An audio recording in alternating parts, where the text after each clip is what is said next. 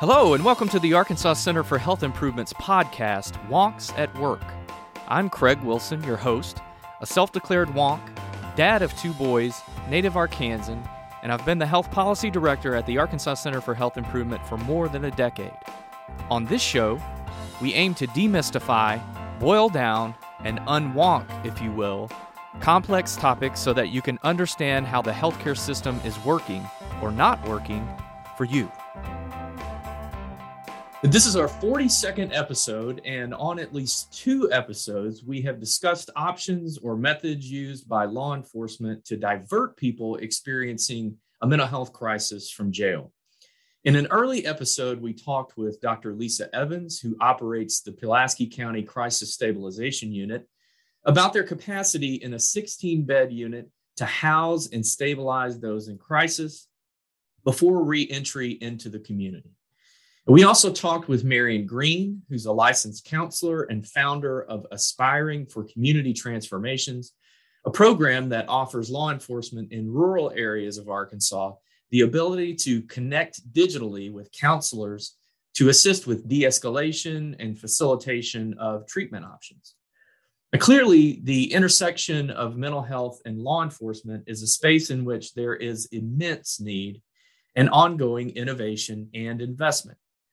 So, here to talk with us about his work in this space is Lieutenant Tim Shepard, who has been with the Fayetteville Police Department since 2008, where he has held multiple assignments. I'm about to list a bunch of stuff patrol officer, criminal investigator of financial crimes, first line supervisor, crisis stabilization unit coordinator, crisis intervention response team program administrator, and patrol commander. He just received his bachelor's from John Brown University and his master's from the University of Arkansas. Thanks so much, Lieutenant Shepard, for joining us and welcome to the show. Glad to be on. Appreciate it. All right. So, we're going to jump into some serious stuff because I know you deal with some serious issues, but I want to know first for everybody who's listening, what keeps you busy when you're not working? So up here in Northwest Arkansas, we have a great trail system, as you probably uh, heard. So I love biking and riding on that with my dogs. I have two golden doodles. So ah. yeah, love those golden. they, they definitely yeah. keep you busy, I'm sure. Oh yeah, not guard dogs at all, but yeah. So I mean, I spent a lot of time doing those two things, and uh, from there, I just like uh, exercising, working out, and doing a lot of reading sci-fi and fantasy. Excellent, excellent. Yeah. Trying to keep in shape. I should do more of that myself. Um, so I asked this of all of our wonky guests. What would you say is your theme song? So I probably have two. First, anything from the album Linkin Park Reanimated.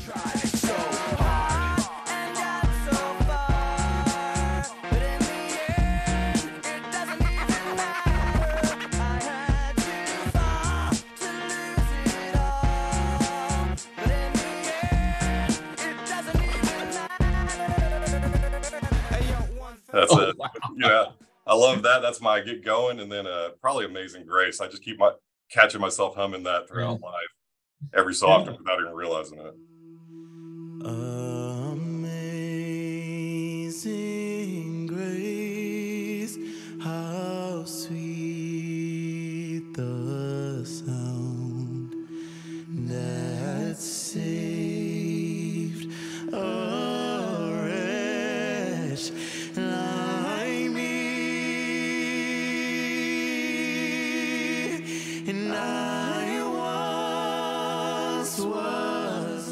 Well, that's a that's a good go-to. Mm-hmm. Um, so um, I want to know now that we're getting to, to the little bit more serious stuff. Mm-hmm. What drew you to the field of law enforcement? Well, so I always had an interest in it, but it kind of happened by accident. I was very skeptical of police. Um, I had a so I was adopted um, when I was younger, and I just I, I had a great family that adopted me, but I had a lot of issues when I was growing up. Uh, yeah. Probably a reactive attachment disorder is what they maybe told me. A, a lot of understandable issues. Yeah. So uh, I moved out at 16, 17, and I kind of was on my own. And I had some run ins, and they treated me really well, but also they weren't fast enough to catch me on the ones that counted. So, so I kind of like I had a skepticism. I also had a run in um, with law enforcement where I was falsely accused of something, and it really, you know, made me long term very skeptical of some of that process. But I had some friends and an uncle that an uncle that actually worked for the Fayetteville Police Department, and you know, just listening to them talk, it sounded like it was a job where you know your every day was different and you weren't just sitting behind a desk which is unfortunately what i do now only but at the time you know it's just the environment is always changing and it was you know there's moments of excitement your day's always different and that really drew me to it and then when i started doing it it was even better than i thought at the time uh, just fascinating you can and you can really impact people if you have the right intentions yeah. you can really help people and there's just not a lot of jobs like that you know a yeah. lot of my peers that i went to college with uh, work in the private sector at you know companies up here. You know, everybody knows what's in Northwest Arkansas, so I'm not going to name specific places. But you know, even though they're making a lot of money, they they voice they're not fulfilled. You know, yeah.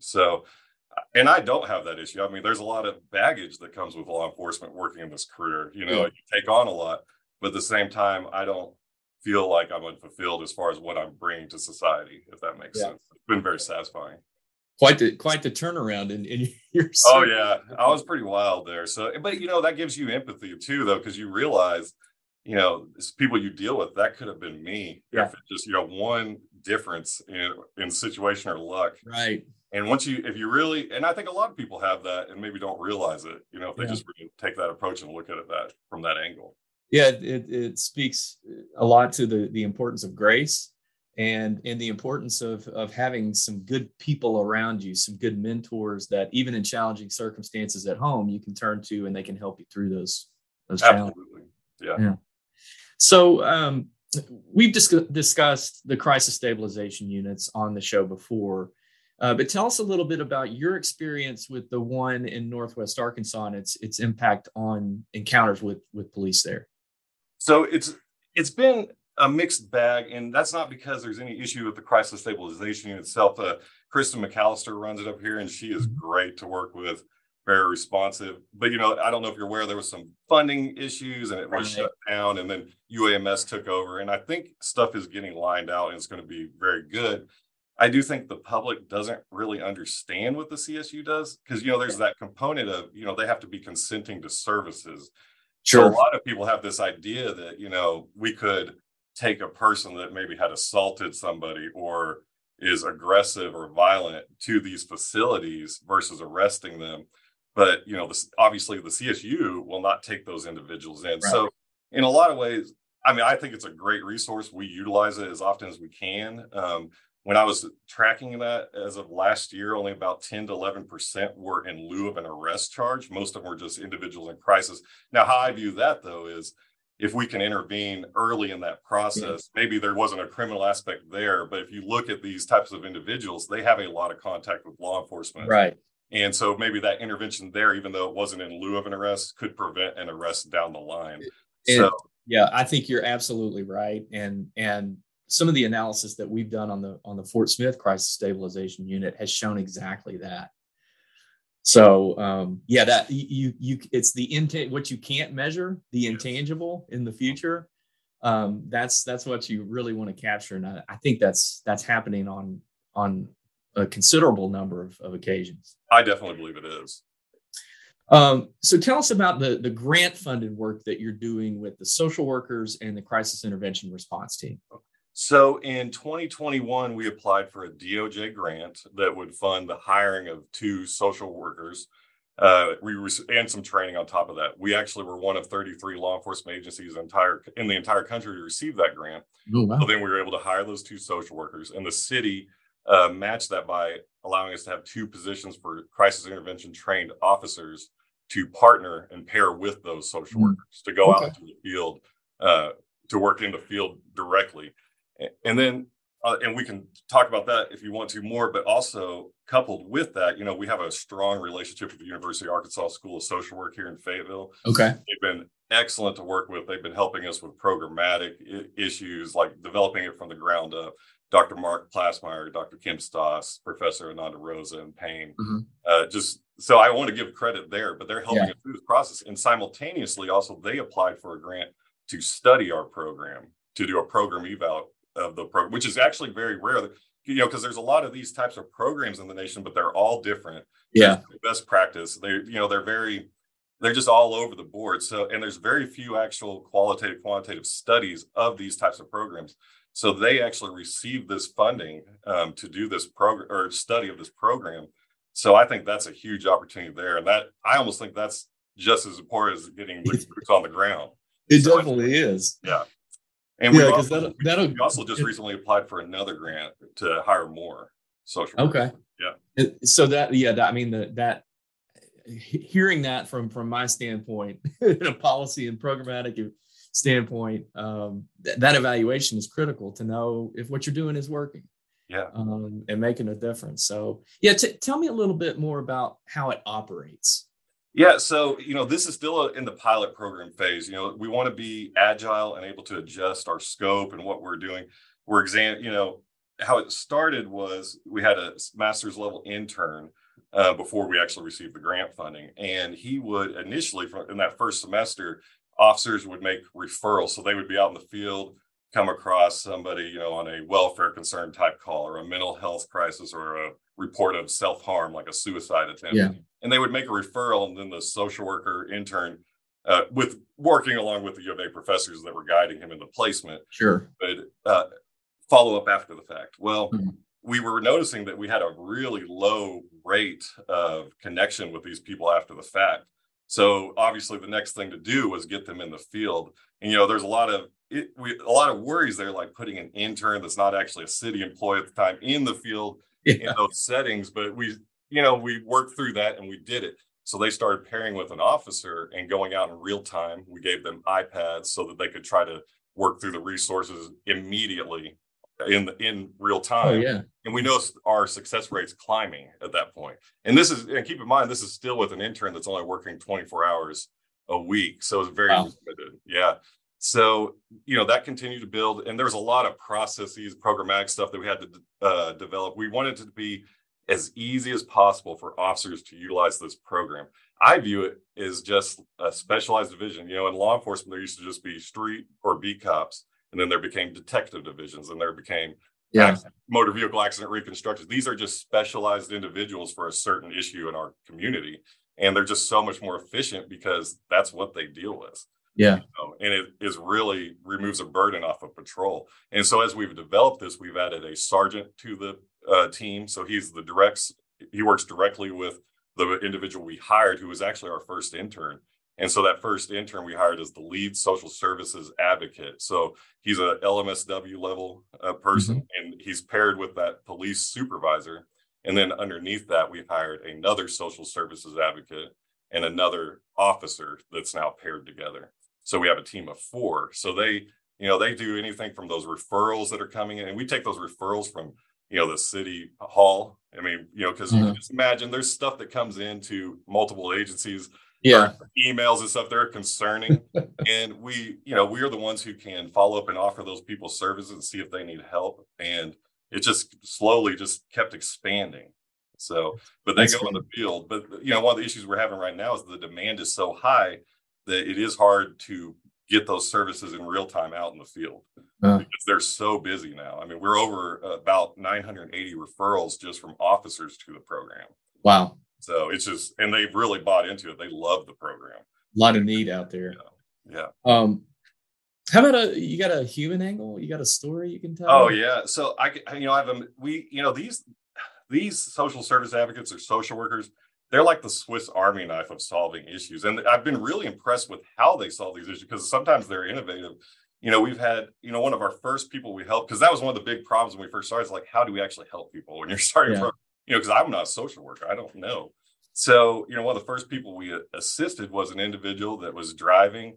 He had a suspended driver's license, several failure to appear warrants, and we were able to get those warrants removed and help him get his driver's license back. And that seems like a small deal, but uh, you know, Arkansas is a rural state. You have to drive anywhere yeah. to work. And so helping that person be able to drive to work can prevent tons of fines and and stop some of those issues going down the line.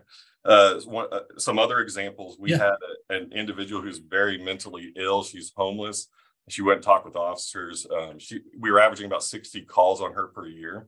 Our social worker was able to develop a relationship with her. Those calls ended Wow. And in fact, she actually brought a missing missing juvenile, tricked him to coming to the police department to give him to us. And this is somebody who had never talked to us. Wow. Yeah. So, and then I guess one more. I mean, I have so many stories. It's just been super impactful because they really they come up with innovative ideas uh, outside of just connecting people to supportive services. Uh, there was a mother who was about 65 years old and she had a 30 year old son with some learning disabilities. Uh-huh. Um, and he was having a lot of issues. And they were able to connect him with uh, one of our community centers here and get him some work and the creative aspect. And actually, so he was like actually getting out of the house, engaging with other people, which was a problem he was having.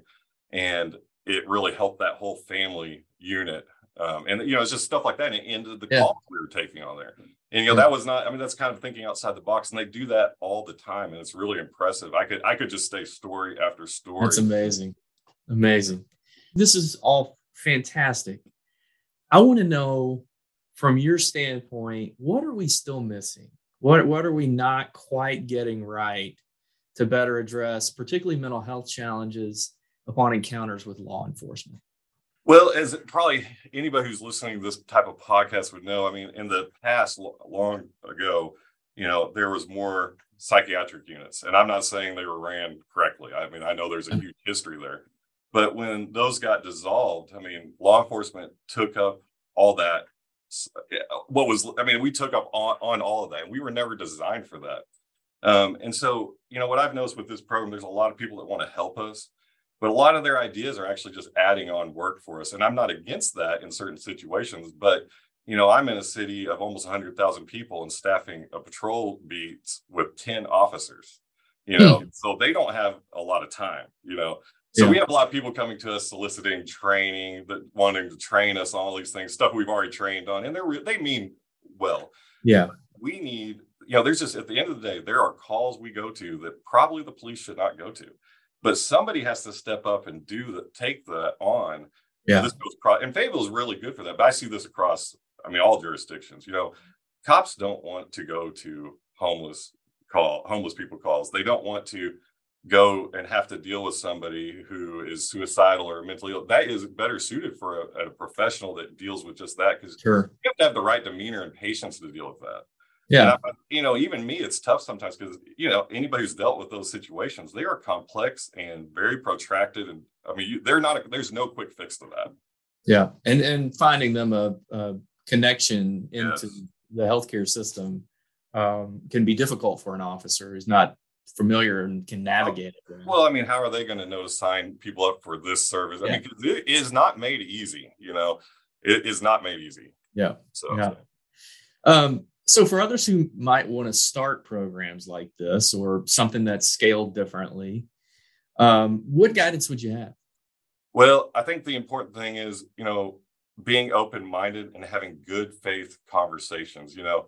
You could easily have a situation because at the end of the day we're going to need guidance from professionals if you're going to develop a program. It would be hard for a police department you know like i said i'm not a social worker. I need to go to those people who have knowledge in that sector. You know i mm-hmm. have my own you know, we have our lane and they have theirs, but you have to be open minded. There has to be a good faith conversation. You have to be open to trying stuff that is not normal for a police department, you know, yeah. and, and that goes on the other side as well. Like they good faith conversations, keeping in mind who you're trying to help is so important. If you can keep that in mind and not get into ego and you yeah. know pride i mean there's so many levels that there can be friction without even realizing and we've been so lucky that has not happened here but I have heard in other jurisdictions trying to launch stuff like this, everybody has an ego sometimes. And yeah. you have to fight that because we're trying to help people. And I think everybody needs to come together for that. If if your if your evaluation of the program can measure the the trust involved, that yeah. would probably be a key uh, success point, right? Um, so my final question is if there were one piece of advice you would give for someone wanting to get involved in this work, and this work meaning law enforcement with a kind of angle that you have, what would that be? Uh, humility. And so, and that goes, that's a complex issue right there. You need to, one of the best things I learned in undergrad was a professor that taught me how to think from another person's viewpoint, mm-hmm. even if I don't agree with that viewpoint. You know, so just being able to put yourself in somebody else's shoes, even if you don't agree with it, to just kind of feel where they're coming from. And I developed that over time because you know I'm not perfect. There's moments where that sure. does not happen. I mean, it does not happen all the time. But if you can remind yourself to do that, you can go a long ways because you don't view somebody, you need to view them as a person. Like even some of the worst people I've had to deal with, if you look at their background, you can almost see how they got there. You know, yeah. it is really sad. And not to say what they're doing now is okay and doesn't need to be corrected or dealt with, but if you can have that empathy, it goes a long way. Yeah, it's an important lesson we can all learn even outside the law enforcement space. And certainly, you know, for for you uh, and your story, uh, it could have ended up very differently. So having that perspective is really important. Absolutely. Uh, thank you so much for joining us, Lieutenant Shepard. I, I, wish you success in your in your program up there in Northwest Arkansas, and hopefully we can see more of that across the state. Absolutely, I really appreciate it. Thank you. Thank you for listening to Wonks at Work. You can listen to our bi weekly podcast on our website, achi.net. A special thanks to the Bobby L. Roberts Library of Arkansas History and Art, which is a part of the Central Arkansas Library System, for allowing us to use their studio to record. If you have any topics you would like for us to consider, please email us at achi at achi.net. As a reminder, the views, information, and opinions expressed by our podcast guests are solely those of the guests and do not necessarily represent those of the Arkansas Center for Health Improvement. The primary purpose of this podcast is to educate and inform. The podcast does not constitute medical, legal, or other professional advice or services. We hope you've enjoyed our latest episode, and again, thanks for listening.